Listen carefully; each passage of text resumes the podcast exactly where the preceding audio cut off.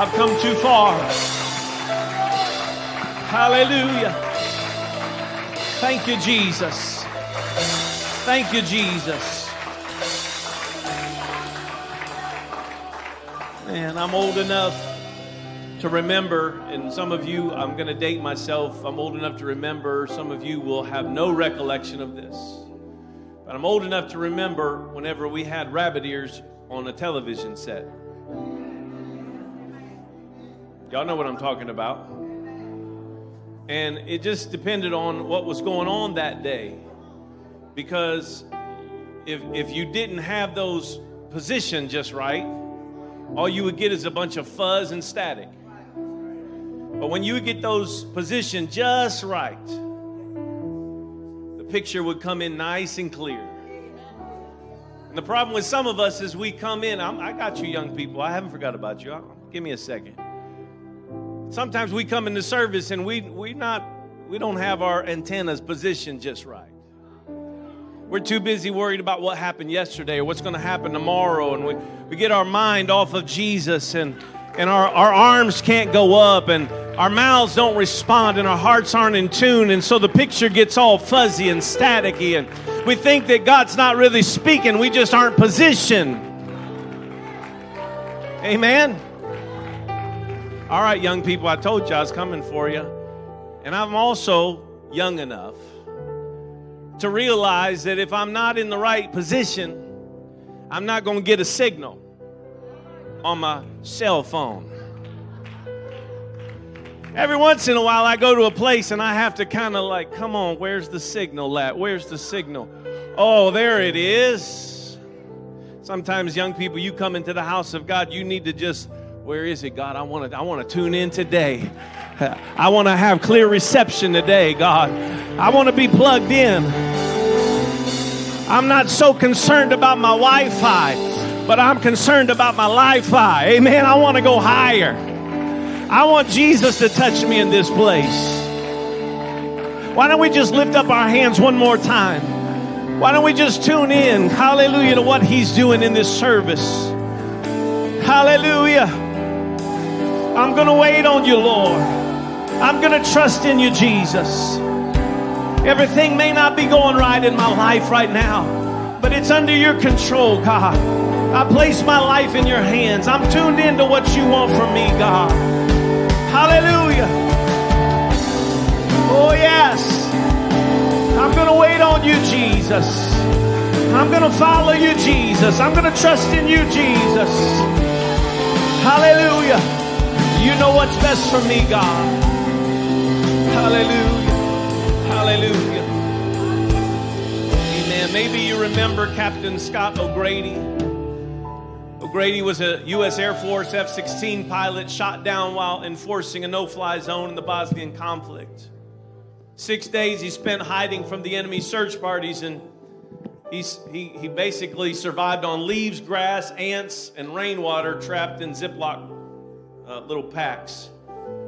And he prayed and he hid and he prayed. Recounting his experiences later in a book, he described the six days as being one long prayer. From the moment he was hit, he prayed, God, please let me be ejected safely. Parachuting to the ground, he prayed, God, please help me land safely. Hiding behind a tree root from Serbian search parties, he prayed, God, please let me survive.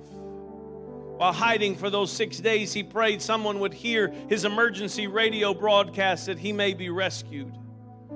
His prayers were answered. He ejected. He landed safely. He remained hidden from the, the search parties, and his radio signal was heard. Salvation came in the form of a 40 plane armada on orders to rescue the downed pilot. When a Marine helicopter dropped from the skies to where the radio signal was being emitted, the pilot saw a man run from the underbush and he they barely had the, the, the time to open the door and captain scott o'grady lunged inside shouting thank you thank you thank you thank you. Today he's a retired uh, military serviceman. He was a student at dallas theological seminary. He speaks all over the nation in, in that event that happened so many years ago. And in this interview he says these words. He said if it wasn't for god's love for me and my love for god I never would have gotten through it. God's love for Scott and Scott's love for God. Tremendous bookends faith, hope, and promise. I want you to hear something today as we turn to the book of Matthew, chapter 1. Matthew, chapter 1, and we're going to read verse 23. These are the bookends of promise found in the Gospel of Matthew. Matthew 1:23 Behold a virgin shall be with child and shall bring forth a son and they shall call his name Emmanuel which being interpreted is God with us. And I know some of you are like Pastor Christmas is over. It is. But that's not where Matthew ends. Then if you turn over to the last chapter of Matthew, Matthew chapter 28, and you read verses 19 and 20, you read where Jesus says, Go ye therefore and teach all nations, baptizing them in the name of the Father and of the Son and of the Holy Ghost, teaching them to observe all things whatsoever I have commanded you. And lo, I am with you always, even unto the end of the world. Amen. Bookends of Matthew's gospel. Very interesting that it starts with God with us and it ends with I am with you. I want you to know that you can live between the bookends of promise. Lord Jesus, in this house today, I pray that you would speak to our hearts from your word, that we would hear clearly from you, God, that we would be tuned in to what you're speaking into our life, into our circumstance, and God, that we would respond accordingly, and we give you the praise and the glory in Jesus' name. And everybody say, Amen. Amen. Matthew puts interesting bookends on the gospel here that bears his name. He begins with a Jewish Messiah, one who will save his people. I love that. I love the, the fact that uh, it's very specific that he will save his people. It ends with a global Savior, not just one that will save his people, but one who will reach the whole world. He begins with an incredible birth and he ends with an incredible resurrection. He begins with strangers coming from afar seeking Jesus, and he ends with people going into the entire world seeking strangers. But the foremost bookends offered by Matthew are the ones that we read here. He begins with the promise, Emmanuel, God with us, and he ends with Emmanuel promising, Lo, I am with you always. I am framed by his promised presence. The godly have always been assured of the presence of God. Genesis chapter 21 and verse 22, it began with Abraham. People noticed that God was with him. In Genesis 26, 24, he promised Isaac, I will be with you. In Genesis 28, 15, he promised Jacob, I will be with you. In Exodus 3, 12, he promised Moses, I will be with you. And in Exodus 33, 14, he promised Israel during her pilgrimage, I will be with you. God promised his presence, and it frames his people. Before our mothers saw us for the first time, God saw us. After our families lay us to rest, God still sees us. He never leaves us, He never forsakes us. Though we walk through the valley of the shadow of death, He is. He's with us. I don't, I don't know what you're going through right now, but He's with you. I don't know what the devil's lied to you about this week, but God hasn't forsaken you. He is with you. He promised, I will be with you.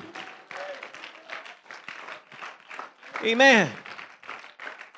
The Old Testament called the God who was always there, that called him Jehovah Shammah, the God who is a present help in the time of need. We speak of abiding in his presence, but not only do we abide in his presence, but his presence abides in us. He is with us if we are with him. Second chronicles chapter 15 and verse 2 if we will abide in him. Amen. Anything is possible because not only are we in his presence but he is oh i wish you would get this today. Amen. I wish somebody would understand if we will abide in his presence his presence will abide in us. Amen. And by that presence we find peace. Somebody say peace God told the apostle Paul what he also told the prophet Isaiah in Isaiah 41:10 and Acts 18:10 he says these words he says quit being afraid I am with you I want to, I just got to shout to somebody today quit being afraid. God is with you. Stop being fearful. God's got this. Come on, somebody. Look at your neighbor. Say, God's got this. Stop being afraid. Amen. The same God who spans the testaments can cross any divide with you. He is not uh, weak. He is not uh, uh, uh, feeble. He is not on the on the other side, just you know, just hoping that you will fail. And some people get this mindset that God has maybe walked away from them, or God has gotten uh, away from uh, where they are. And, and and I can tell you that if if it feels like you're alone, it's not because God walked away from you. If you feel alone and you're not feeling peace, maybe you need to get back to Him. He never walked away from you. He promised He would never leave you. So you need to get back into the presence of God. Because in His presence we find favor. Somebody say favor. What do a prison guard and a palace guard have in common? When a blessed young man named Joseph enters into their employment, the favor of God comes down upon them. It's what happens when you have somebody, amen, who is in the presence of God. Somebody who will abide in his presence is always going to have favor. Amen. I told my children just this week, I said, You are going to have favor with God. You are going to be blessed by God. I wish somebody would hear me right now. And I told them, I said, the reason that you are going to have favor, the reason that you are going to be blessed is because you put God first and because you are faithful in your giving and because you consider spiritual things in your life. You are going to be blessed by God. You are going to have His favor. Why? Because you care about being in the presence of God. And sometimes when you have, don't let the favor of God and what people say and what people want to uh, uh, insinuate, amen. Uh, don't let that stop you from having the favor of God because of the presence of God in your life. Joseph's brothers tried to destroy him. They couldn't stand the favor of God that was upon him. And there are people in your life that can't stand the favor of God that's upon you, but don't let it stop you. Don't let it stop you. He said, I'll never leave you. I'll never forsake you. You might have to be sold into slavery. You may have to go to Potiphar's house and be lied on. You may have to go to the depths of the dungeon, but I'll raise you up because you've got favor. Come on, somebody.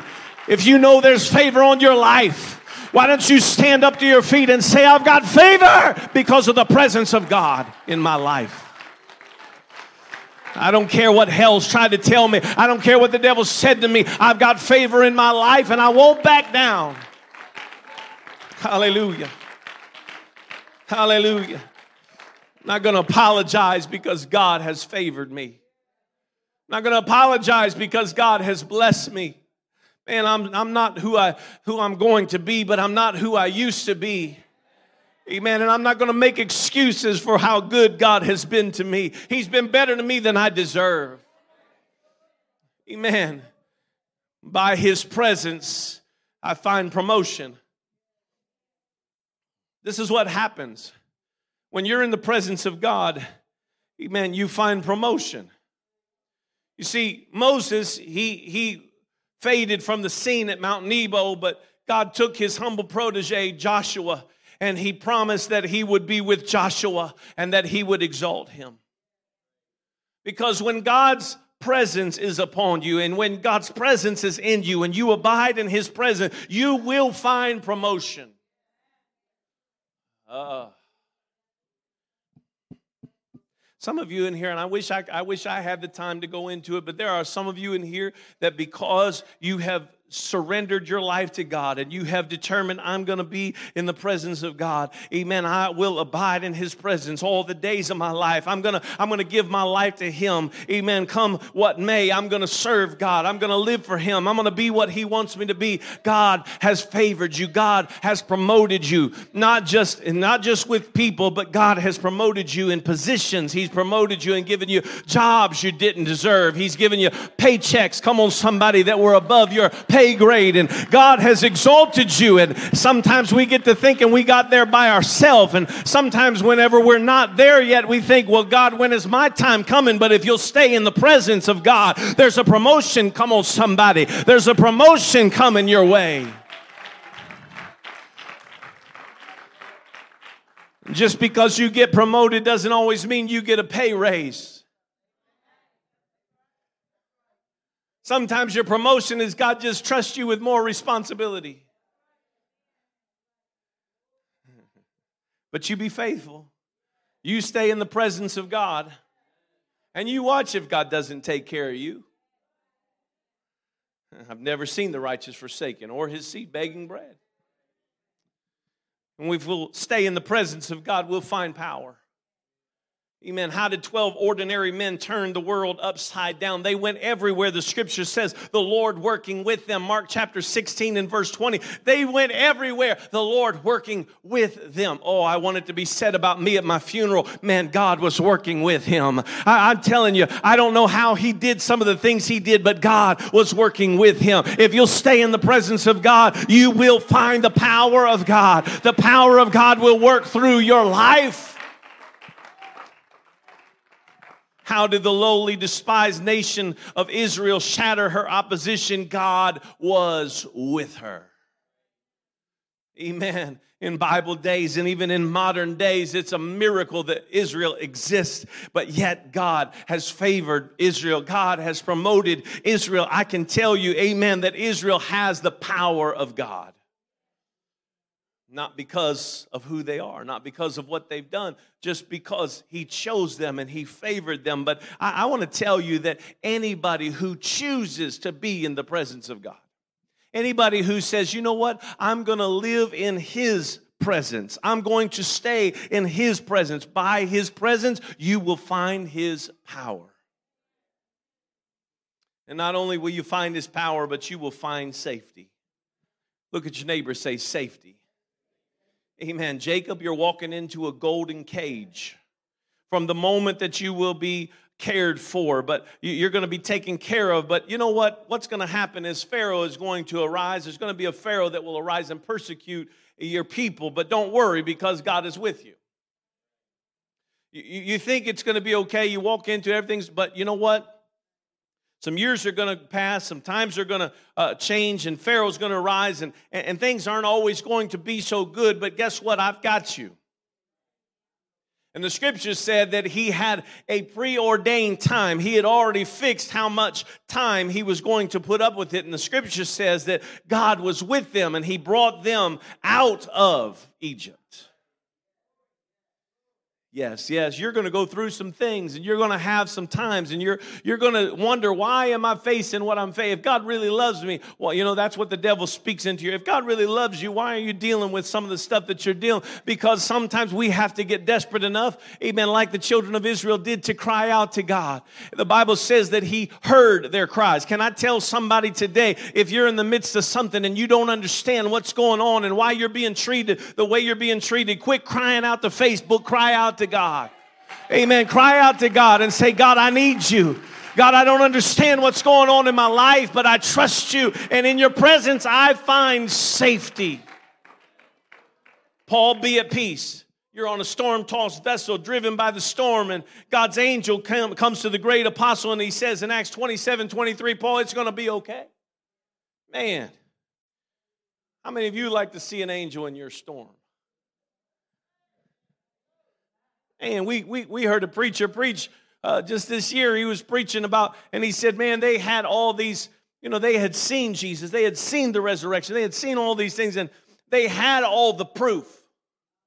And we just have to accept it all by faith. Sometimes I'm like, God, you know, you gave them these angels that appeared to them, and you gave them this, and you gave them that. And, well, why, why wouldn't they serve you? Why wouldn't they trust you? And the, the verse keeps coming back to me greater are them who having not seen yet believe. Amen. I believe that He's going to be with me. I believe that no matter what I go through, He's never going to forsake me. I've got safety in the presence of God, and by this presence, I find completion. I find completion. God promised a captive Israel that uh, He didn't start this thing to not complete it. Isaiah 43 5, he said, I began this, I'm going to finish what I started. Amen. Paul declared that we are complete in the Lord Jesus Christ. I, I like what uh, the, the, la- the letter to the emperor uh, Hadrian in the second century AD that was written. This is what it was written about the Christians. It says, These Christians who know and trust their God are prepared for anything that comes their way. For they believe that no matter what happens to them in the future, their God will always be there. That's what they said about the early Christians. Didn't matter what happens to them, they, they know and they trust that their God will always be there. We're talking about people who are being ripped apart and people who are being fed to the lions. And uh, come on, somebody, people who are being hung up as Roman candles in the streets and, and all kinds of horrible, gruesome things that happen to these Christians. And the scripture, the, the, the, the letter says it doesn't matter what happens to them. This is not a, a gospel writer. This is just somebody talking about it. Say it doesn't matter what happens. They believe their God is going to be with them. Man, I want our generation to say that about the crossroads. They, they know no matter what they go through, that God is going to be with them. That's how they can face their trials. That's how they can face their struggle. That's how they face their difficult situations. They know no matter what they go through, that God is going to be with them. He didn't bring them this far to leave them. Amen. He's going to take them all the way through. He's going to see this thing through to completion. Amen. Man, I can't help it. I'm, I'm framed by his abiding presence. Ephesians 4, 5, and 6 in the message says, You have one master, one faith, one baptism, one God and Father of all, who rules over all, works through all, and is present in all. Everything you are and think and do is permeated with oneness. Our lives are framed by the promises of God. Look at your neighbor, tell him, say, Your life is framed by the promise of God. He is the Alpha, He's the start, He is the Omega, He's at the finish. Amen. I'm confident of God's beginnings, I rest in the God of endings, but it's the stuff in between, if we're really just being honest. I believe that God started this. I believe He's going to finish it. And that excites me, but it's all that in between that makes me tremble. It's, it's kind of like a flight. you know, I know, right? And so you taking off, Sister Judy, uh, Brother Bill, they're taking off today in the rain. Uh, I know, you know, when I get starting to take SDF, I'm, I'm at the airport and planes starting up and it's going down the runway. And I know I'm going to take off. We're going to be in the air shortly. And I know, amen, I'm going to arrive wherever it is I'm arriving, if it's Orlando or Phoenix or wherever you're going to be arriving. You, you know, man, I'm going to get there. But it's that in between time. It's not the it's not the getting started and taking off that I worry about, and it's really not even the landing that I worry too much about. I might bounce a little bit, but I'm gonna be okay. It's all the in between. What happens in between? It's when I hit an air pocket, you know? We're, well, please buckle your seatbelt. We're going to have some turbulence. Do you know what? We all have turbulence in our life. Amen? And there's going to be things that come at us that we're not ready for, so just buckle your seatbelt. Amen. Trust that the pilot knows he's going to get us there.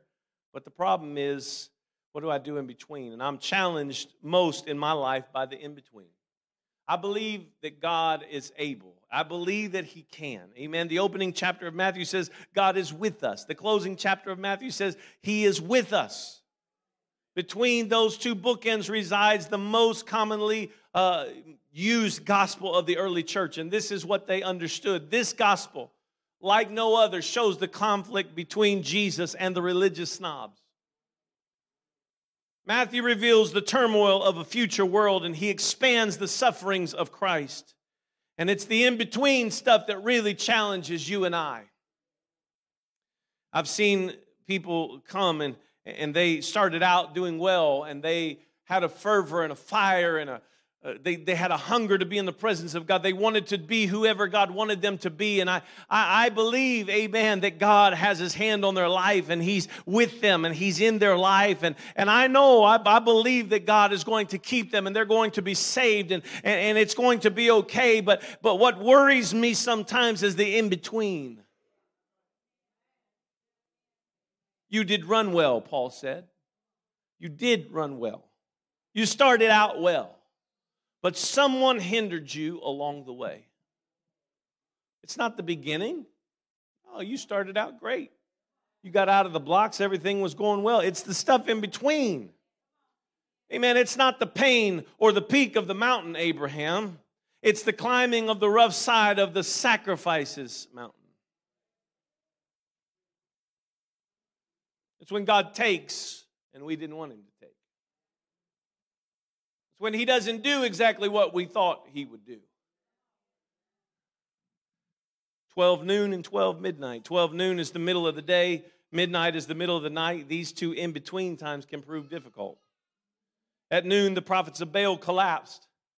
Their source uh, was exhausted. They had a good beginning, but they couldn't see it through. At midnight, five foolish virgins ran out of oil. Their source was exhausted. They had a good beginning, but they couldn't see it through. At noon, Saul of Tarsus was struck down on the road to Damascus. He has gone as far as he can go, but his source is exhausted. He had a good beginning, but he couldn't see it through. At midnight, God strikes the firstborn of Egypt. Their magicians had taken them as far as they could go, but their source was exhausted. They had a good beginning, they couldn't see it through. It's the destruction that wastes at noonday. It's the heat and the opposition when the sun is at its meridian. It's the midlife crisis that humbles mighty David. It's the midnight cry of the coming king Will oil be in our lamps? Are we alert? Are we prepared? Do you understand that in the in between times, our source is tested? Have we been drawing on a fountain that never runs dry? Have we got that hidden strength, that the hidden resources, the hidden power, or does it just knock the wind right out of us? We have great difficulty, I think, in holding on to the promises of God whenever things hit. I know, I, I, I figured right about here it gets super quiet. Because it doesn't matter what stage of life you're in, it doesn't matter what's going on right now. You, you, you all can relate with the fact that, man, you have been on fire for God. You've been excited. You know what that is like, what that feels like. And man, and some of you know you're not there right now. And you wonder why, when things in life just like circumstances and trials and tests and fights just pop up in your life, and you wonder where all the fire went. You wonder where all the excitement went. And you wonder why it's so hard.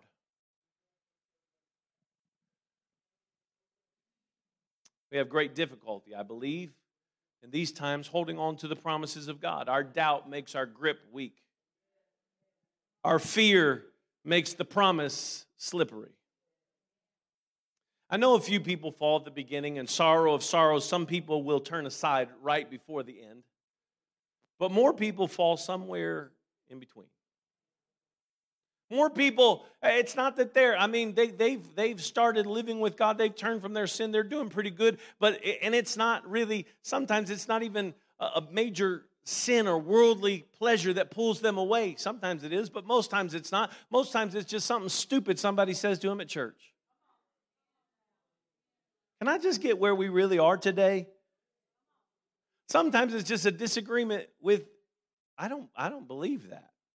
I just don't think you know, Pastor, I don't know that I agree with you on that, so I'm going to find me another place to worship.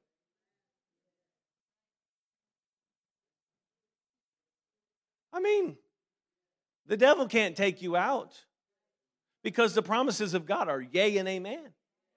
He is faithful. He is ever faithful. And, and it's not going to be the devil that takes you out, it's going to be your own thinking that says, wait a second, hold on, hold on. I just, I don't know. It doesn't suit me.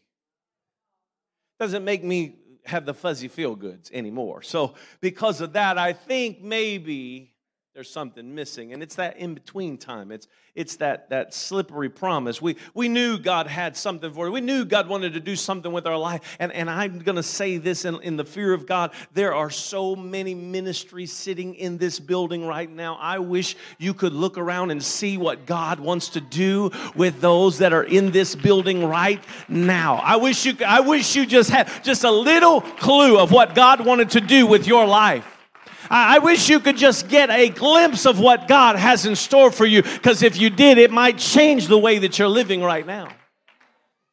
Mm. So much potential, so much promise. And yet, oh, we're stuck in the in between. The psalmist speaks of the terrors of night. He's, he, he talks to us about the destruction that wasteth at noonday, midnight, and noon. The in between times is what gives us trouble. It's the mess at the meridian. It's the halting at halfway. It's the misstep at midway. It's the uncertainty.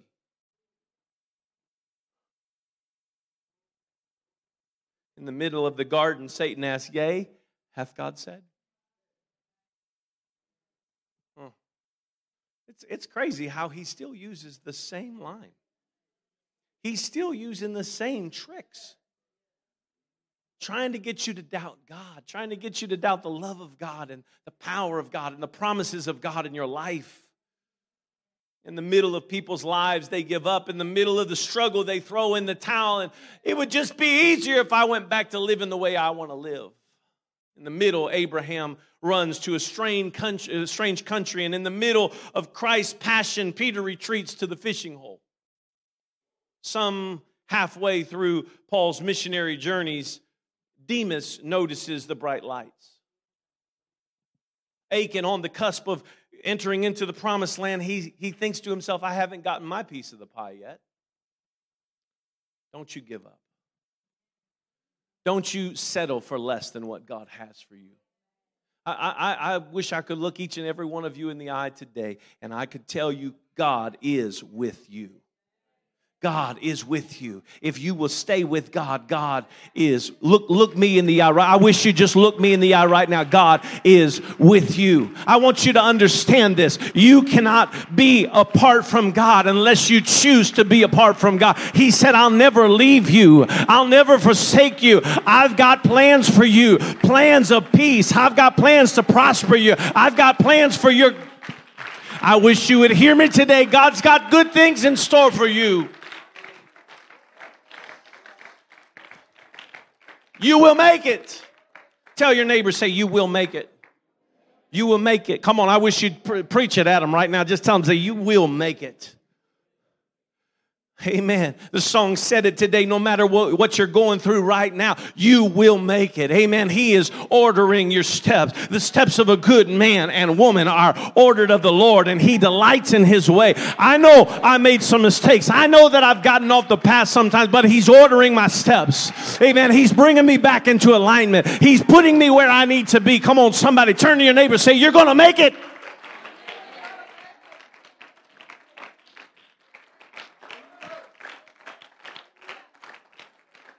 Mark doesn't have it in his gospel.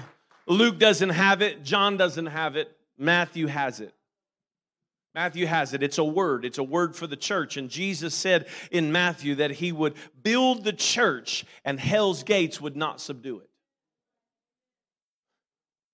There is something faithful that you can cling to. I, I want you to know that, that even when everything else in life disappoints you, he will not disappoint you. He will not fail you. He is faithful. Look at your neighbor, tell him, say, He is faithful. And I've got faith in His faithfulness. I, how, how many of you have seen a, a bookshelf that has bookends on it? Anybody ever seen a bookshelf with bookends? I mean, bookends are like the coolest thing, right? Somebody a long time ago gave me some really old, they're, they're Italian, they're like, I don't know, alabaster or some sort of hard material. But they're horses, and on, on either end of uh, one of my sets of books, whenever I had all my books out, I, I moved, so I put all my books away, and I'm not dragging them all back out yet because I'll probably move again soon. So uh, they're they're put away. But but when I had my books out, I had the horses on either end of my books, and it didn't matter. You could walk by and shake that bookshelf real good. Those books weren't moving because they were held up by the bookends. they, they had bookends on either side. And, and so if the bookends hold firm, the books stay standing. We are upheld by faith in his faithfulness. God, in his loving kindness, prepares for his creation uh, those in between times. He's got bookends to help with the in between times.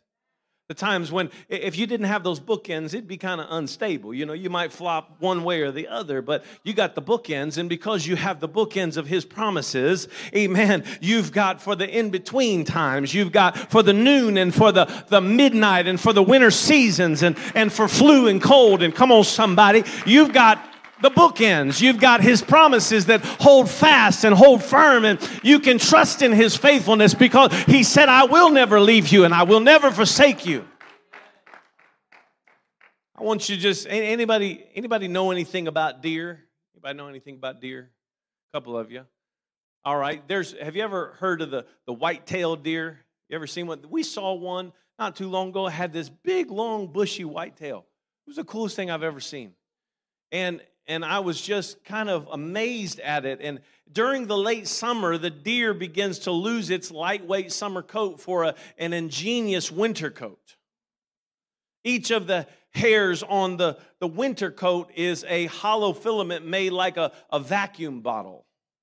And they're uniquely designed to retain the deer's body heat against the cold. Without a conscious decision, the white tailed deer gets ready for the winter blast. It's just what God does. It's just, I don't understand it. I know it's, it's creation and it's nature, but here's what blows me away. If God gets the deer ready for winter, and there's not a sparrow that falls that he doesn't know about it. God, there's, there's, there's that example, and there's a billion examples of how God prepares nature for the seasons and, and all the different things that go on. I mean, you, you look at the, the, the worst things in our world. Some people are like, man, these oil spills are horrible and we're polluting and we're corrupting. Did you know that there is a natural organism that eats the oil that is spilled by the tankers? We didn't create it, we didn't come up with it. God already had it in place, it was already in the ocean. Well, I know y'all are thinking I'm, you know, off my rocker here, but let me just ask this question. Why would God not do for you what he does for the deer? If God can prepare the deer for winter, will he not prepare you? God is faithful when we feel the chill and we feel the crush. He is there. He will not leave you alone. He will be with you. And one of the weeping prophets, Lamentations, Jeremiah says this in Lamentations 3 19 through 24, reading from the message, he says, I'll never forget the trouble, the utter lostness, the taste of ashes, the poison I've swallowed. I remember it all. Oh, how well I remember the feeling of hitting the bottom. But there's one thing I remember, and remembering, I keep a grip on hope. That's what the scripture says. God's loyal love couldn't have run out, His merciful love couldn't have dried up. They're created new every morning. How great your faithfulness. I'm sticking with God. And he says, I say it over and over. He's all I've got left.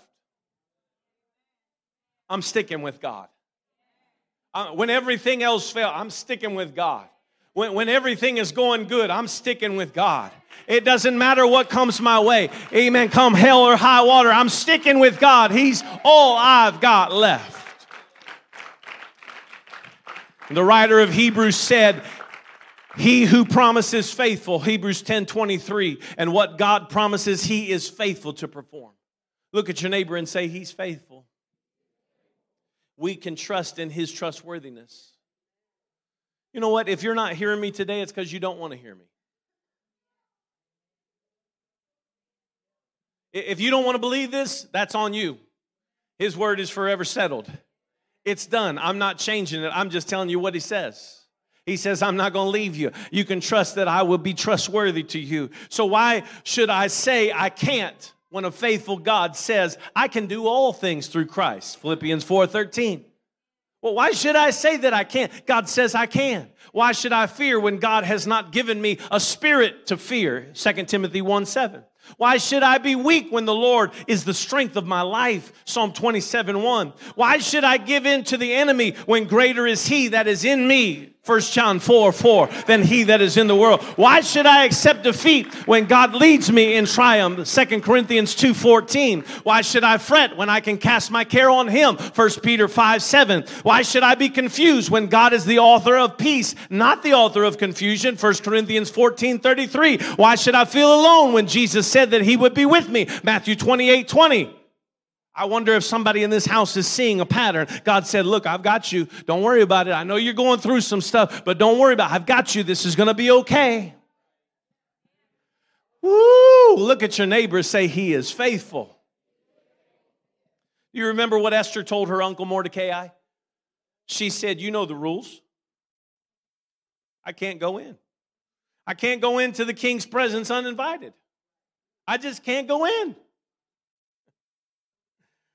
Well, those were the rules. I mean, she got around it anyways, and the king showed her favor because she had the favor of the king, the real king. But guess what? I have good news for you today. The king calls for you. He tells you, I am with you always. Come into my presence. If you'll just come in, you'll find peace, you'll find joy, you'll find rest for your soul, you'll find the power, you'll find the favor, you'll find the safety. You'll come on, you'll find the purpose for your life, you'll find the meaning for your life. You'll have understanding. Oh, I wish somebody would hear me today.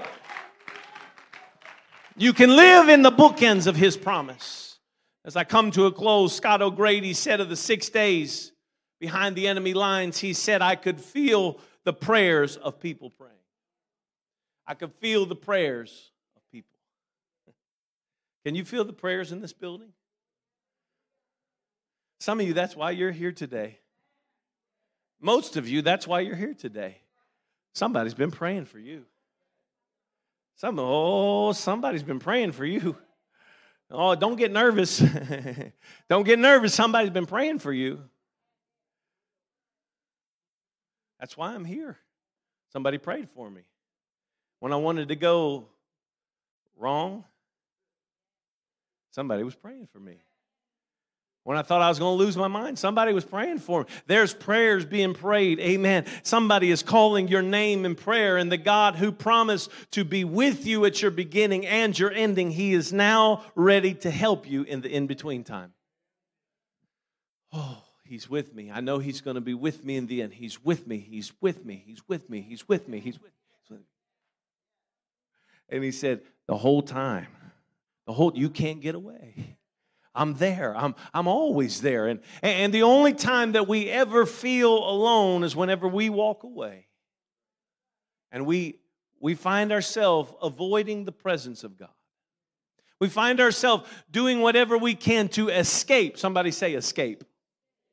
That's what you try to do sometimes. You try to escape the presence of God. Oh, it could be for selfish reasons. It could be because there's so much going on in your life and you just get distracted and you're like, I just need this some me time. And, and there's all kinds of reasons. But what happens is then we get on the outside and we wonder why everything falls apart and why everything is so messed up. And he's like, hey, hey, I want to be with you.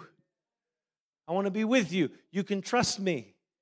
I'm not going to leave you, I'm not going to forsake you. There are things going on in their, the families in this church. There are things going on in, in the, the overall big picture of this church. And, and God just sent me here today to remind us He's with us, He's not leaving us. He, he promised He was going to be here, and He's never left us. From, from the first moment, Sister Cooper, from the first moment, Brother Shrum said, You know what? I believe Radcliff needs a church. And he said, I'm going to I'm going to start having services in my home. From the moment that happened, Sister Cooper, and 30, how many years? Two years? Three years? 34 years ago. That's that 34 years. Whew. 34 years ago you and little Leanne walk in with baby, baby Joshua. Just crying and whining, throwing a fit. Walked into Brother Shrum's house, having church in the house. Sister Cooper, he was with you. He was there in that house.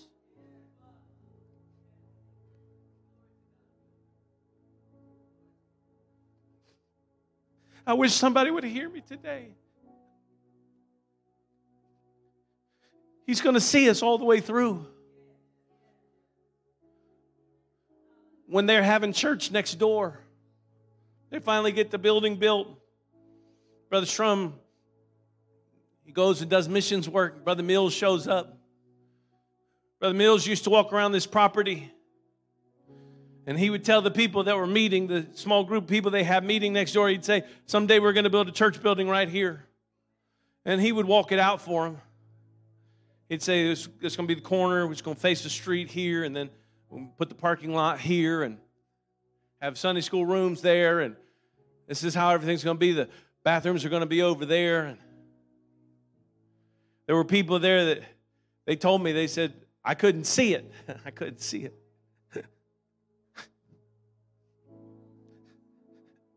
Brother Mills, he was here. He was here. Brother Shrum, he left. Brother Mills, finally, after they had the building built, he left too. Went back to Indiana. Brother Medlock came. Some of you know Brother Medlock was here for about three years, and Sister Rivera, you remember, you were here. Sister Jackson, Brother Jackson, you guys were here, you remember.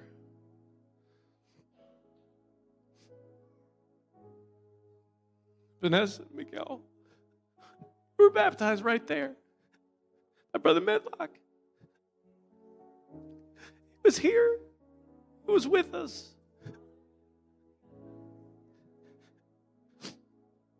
Brother Medlock left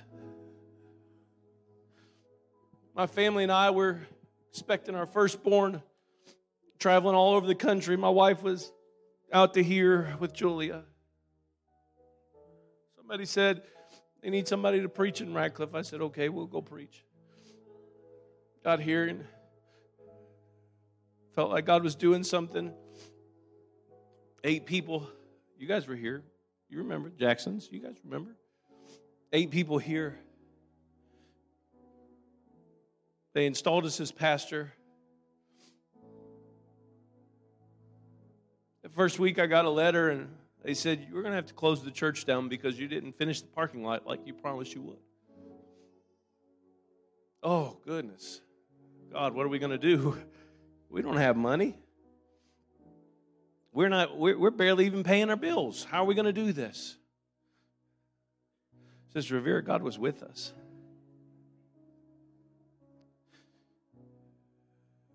A couple years ago, we looked up and there's cracks all over our drywall and kind of crazy things going on. And there were some people that they said, What are we going to do? And I, I said, I don't know. This is not my thing. some people say it's my church, but it's not my church, it's his church. And I'm just living between the bookends of the promise that he will never leave us. He will never leave us. now baby Joshua and his wonderful wife Jessica, they're getting ready to go pastor their own church.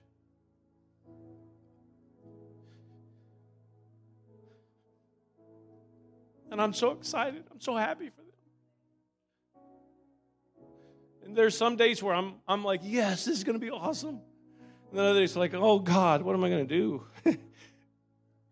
I don't want to do ministry here without Josh and Jessica. I want them to be here And so my struggle, I'm, I'm, I'm dealing with things and I'm, I'm asking God, God, you're going to have to help us walk this out. You're going to have to help us get there because I, I don't know how this is going to go. And then uh, I know it's God's will. I know it's His plan. And then I got people saying, Well, Pastor, are you sure? Are you sure? Are you sure? Oh, I'm sure. I'm not sure how it's all going to work, but I'm sure. Because As God has been with us, Joshua, He's going to be with you. They've got the same promises that we have. This church is not our church, it's His church. It's His plan, it's His will. Amen. And God's got this. And we don't have to fear. We don't have to be afraid. We don't have to worry. And in our humanity, sometimes in the in between time, we get a little confused and a little, oh, I don't know. So he sent me here today to remind you have faith in his faithfulness. He's been good. He's been good. Man, if this church hadn't been here, Sister Getta, if this church hadn't been here, you wouldn't be here. Pastor wouldn't have a wife. Man, that'd be messed up. In walks Jessica, who looks older than she really is. He falls in love for the first time. And it would take years to realize that vision to come true. Never say never. Because you just don't know what God's going to do. And today, some of you are going through your own personal crisis. You're, you're in your own in between time and you're wondering, how's this going to happen? I just want to remind you this thing didn't start out with, with stage lights that show me when my glasses are dirty. No, and it's not going to end with this. It started with God being with Brother Shrum. And it's not going to end until he's ready. And every ministry that gets sent out from this church, every everything that God does, whatever God has for this church, he will be with us. Amen. Would you stand with me? You might be going through something right now but you can call on Him. You can trust in Him. But, Pastor, you haven't faced the loss that I've faced. I don't know that any of us could compare to Job. I don't know that any of us have bragging rights on the pain and the grief that we have endured compared to Job. And Job said this when his wife, oh, wonderful wife that she was, you know, destroys God allows all of his children to be taken. Satan destroys all of Job's children, but doesn't touch the wife. Mm, there's a lesson in that there too. I'm just. Job's wife says, Job, why don't you why don't you just curse God and get it over with? Why, why don't you just walk out on him? I mean, look at what all He's allowed to happen in your life. And some of you are feeling sorry for yourself because of something that has happened for you in your life. And you think God has left me, God has forsaken me, God doesn't really love me. That's a lie. The devil's a liar. He, he is telling you that to try to confuse you. He's trying to get you off track and off balance. God loves you. And this is what Job said, and I'm closing. He said, though he slay me. Last thing I got is my life. Even if he takes my life, I'm still going to trust him. I'm still going to trust him. Because everything I have and everything I am belongs to him. So even if he chooses to take it all back, I'm still going to trust him. I wish today and I hope today that we have that same mentality. God, no matter what we have to go through, no matter what it takes, you promise you would never leave, and I'm not walking out on you. This altar's open today. Why don't you trust Him? Why don't you call on Him? If you're in the in between time, why don't you find a place today and say, God, I, am I'm, I'm sick of where I'm at. I'm tired of being in this place, but I'm going to trust you where I'm at. I'm going to trust you in this trial. I'm going to I'm going to face this through the storm because you are with me and you promised you would never leave me. Come on, don't be shy. Step out of your seat. Come down to this altar. Talk to God and say, God, I surrender it to you. I turn it to you right now.